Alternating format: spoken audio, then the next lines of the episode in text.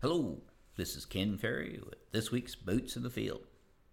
The question of the week today is a question that I've heard in multiple places. I heard it in three different meetings that we did in Pennsylvania and one in Ohio, and I've heard it here um, in our meetings from this winter, and that has to deal with sulfur. The question is Do I need sulfur in my fertility program? And if so, basically, what are the four R's for sulfur? You know, as far as the right place, the right rate, the right timing, the right product, what do we use? The answer to this depends. Uh, it depends a lot on air quality and where you live. So while air quality has improved uh, all over the United States, if you live in an area downwind of heavy populated areas, you're still receiving some of this acid rain or sulfur. So, the situation we talk with farmers in the east, they still may have adequate sulfur levels to meet their demands out there itself. Uh, compared to us here in the Midwest, where we don't have uh, as much um, population to deal with, as much manufacturing out in the country to deal with itself. So basically, it means that areas in the east, again, probably still have enough sulfur, but it's time to start checking tissues, soil test, putting out trials, and looking for a response to that sulfur to see if you can can actually put it on and pay for it. Here down still state Illinois, we do get big responses from sulfur applications, as we've showed in this year's plots itself. We had from 3 to 35 bushel responses to broadcast AMS. We had a 15 bushel response. Uh, so, situation the sulfur responses are fairly strong and have been. But then again, when I came to Illinois over 30 years ago, sulfur test in this area here in Illinois were between 25 and 30 part per million in a six inch sample. The ones that we're pulling today are between 9 and 15.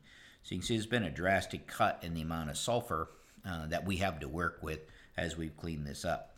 So that's why we're seeing some pretty strong responses. But even here, we see a little bit less response as we crowd up around Chicago where there's more pollution to deal with. So, scenario where it does depend a little bit on where you live. It also depends on your soil and how much sulfur is stored in it. So, the higher the organic matter, the less likely you are to respond to sulfur, the lower organic matters, the more likely you are. So, a situation we think about the four R's of sulfur, the thing we need to remember is plants take up sulfate, and uh, as a form of, of sulfur, that's the only form they take up. So, elemental sulfur has to be converted microbially, just like nitrogen has to be converted to nitrate. Elemental sulfur has to be converted to sulfate and that's going to be driven by the microbes in the soil, and that's going to take some time if you're putting elemental versus sulfate on itself. Sulfur deficiencies usually occur in early growth in the spring. Most of the time, sulfur deficiencies will correct themselves by the time corn is waist high and beans are oh, about V6 or so. So, early uptake of sulfur is kind of crucial. So when we're applying sulfur in the spring, if we were broadcasting it, we need to be sure that we're in a sulfate form, something the plant can use right away. If you're going to use elemental sulfur, it should be applied in the fall. So you have time for it to get converted so you don't use it. Putting elemental sulfur on in the spring, by the time it converts, the crop may already have weathered through this early season sulfur deficiencies.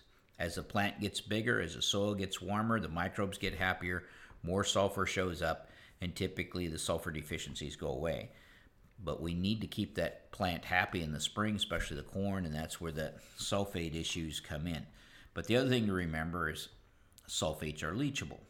So you have to be careful putting sulfates on your sandier soils in the fall, they could leach away.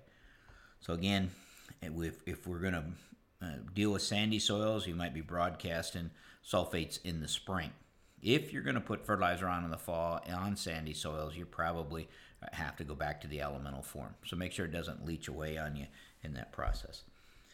Now, adding small amounts uh, in the starter is a possibility if you're not broadcasting, but do be careful if you're going in furrow because um, it doesn't take very much, and all of a sudden we've got some seed burn taking place with that sulfur in there itself.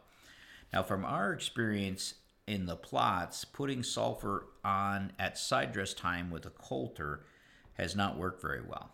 While we can get responses in the starter, um, the responses to a banded sulfur in the coulter um, it's just too late. By the time that sulfur kicks in, the plant's already fixed itself.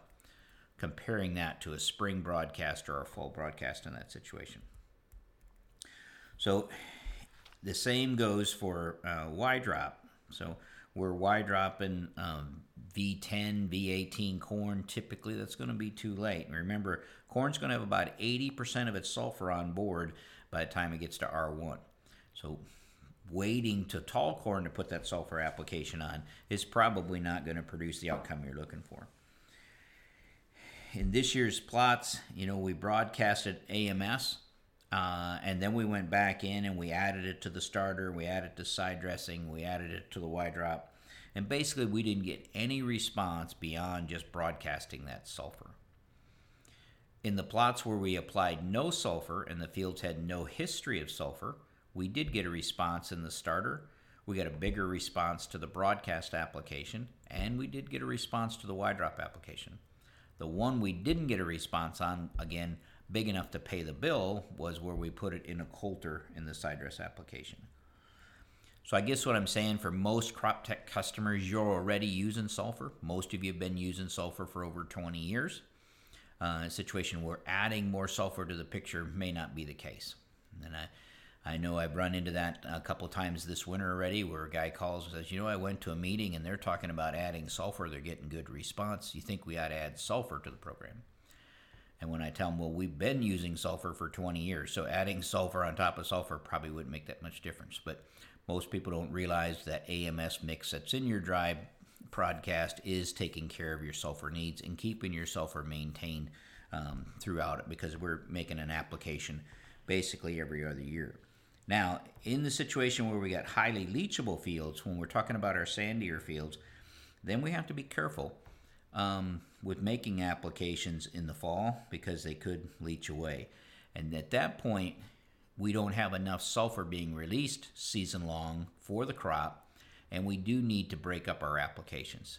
So, a situation where you may want to do multiple sulfur applications, it could be some at that point with um, the starter could be some with the weed and feed. There could be some with the Y drop. Definitely, there would be a spot, to, you know, to add it in the pivots. So if we're turning water on that field, we can uh, we can add sulfur, you know, every other turn or whatever we need to do, depending on how things are going at south.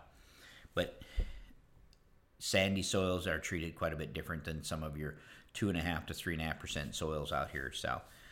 We don't want that sulfur to get away from us and then be back out there trying to fix that problem. But the answer is yes. Uh, sulfur is important, and here for you guys in the Midwest, and I'm saying Midwest, I states, um, we need sulfur for the yields that we're working with for the most part. When we talk about the East Coast and places where there's a lot of people, maybe not yet. Uh, not doing any work in that area, I can't say for sure. But if you have a sulfur deficiency in a tissue, you're almost guaranteed to have a nitrogen deficiency as well. We need sulfur on board to metabolize that nitrogen. So, hope that helps. Talk to you next week. Keep her safe, keep her moving.